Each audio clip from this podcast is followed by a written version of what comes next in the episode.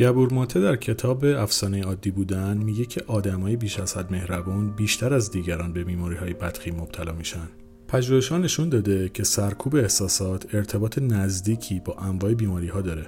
بنابراین کسانی که نیازها و انتظارات دیگران رو بر خواسته های خودشون اولویت قرار میدن و از بروز احساسات منفیشون مثل عصبانیت خودداری می‌کنن خودشون رو بیشتر در معرض بیماری ها قرار میدن چون استرس و فشارهایی که سرکوب میشن در نهایت روی سیستم ایمنی ما اثر می‌ذارن و ما رو با مشکلات مختلفی مواجه می‌کنن.